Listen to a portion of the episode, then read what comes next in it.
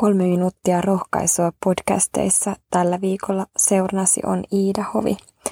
Mukavaa kun oot tullut kuulolle. Tänään Jumalan sana rohkaisee meitä psalmin neljä sanoilla. Herra kuulee kaikki rukouksemme. Psalmi neljä on Daavidin iltarukous kovan päivän iltana. Se nousee ahdistuksen keskeltä ja ulkoisesta paineesta, jossa David lakkaamatta eli.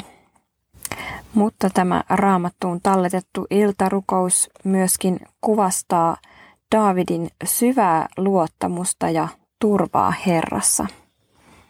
Se kuuluu näin.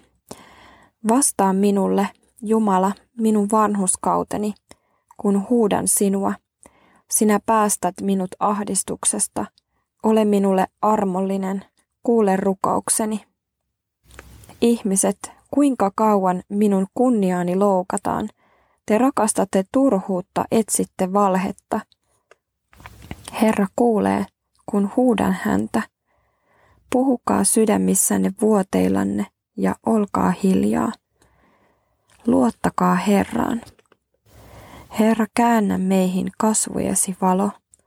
Sinä annat sydämeeni suuremman ilon kuin muilla on sadonkorjuun aikaan runsaasta viljasta ja viinistä. Rauhassa minä käyn levolle ja nukun, sillä sinä Herra, sinä yksin annat minun asua turvassa. Tässä psalmissa me päästään vuosituhansien taakse kurkistamaan kuningas Daavidin sisimpään ja jopa yhtymään tähän hänen iltarukoukseensa – David aloittaa pyynnöllä, että Jumala vastaisi hänelle. Davidilla on siis luja luottamus, että Jumala kuulee. Hän ei rukouslinjan avattuaan ensimmäiseksi kysy, että kuuletko Jumala minua tai olisiko sinulla hetki aikaa.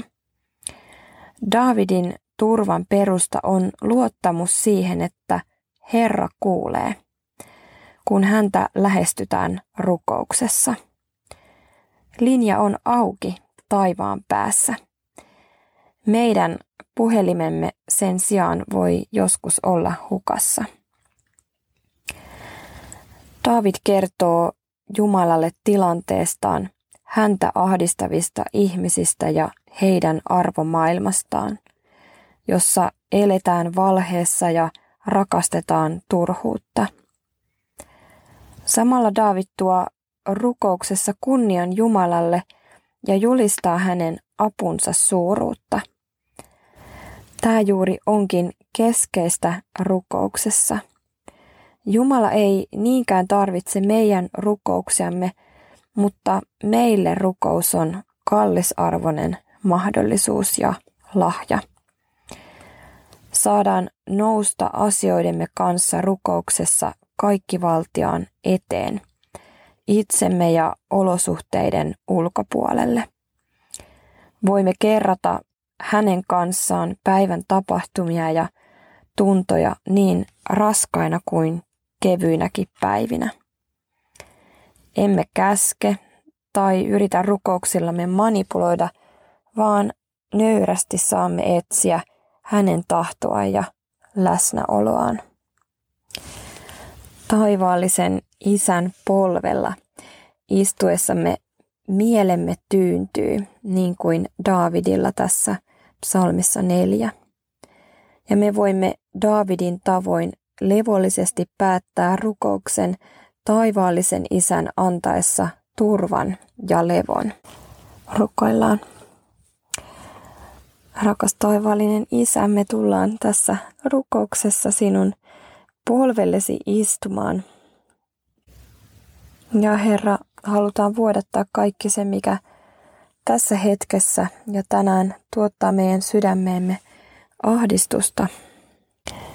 Kiitos siitä, että me saadaan tässä rukouksessa nousta itsemme ja olosuhteittemme ulkopuolelle ja yläpuolelle. Herra, käännä meihin kasvojesi valo. Näytä yhden päivän matka, askel jonka tänään sain.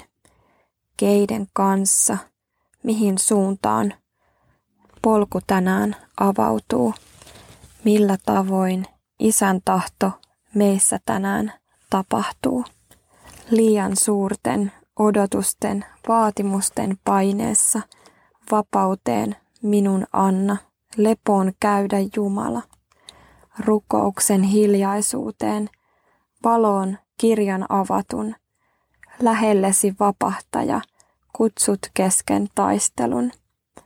Suurempi kuin sydämemme, suurempi kuin ihmistyö, hiljaisuus on rukouksen, siinä luojan sydän lyö.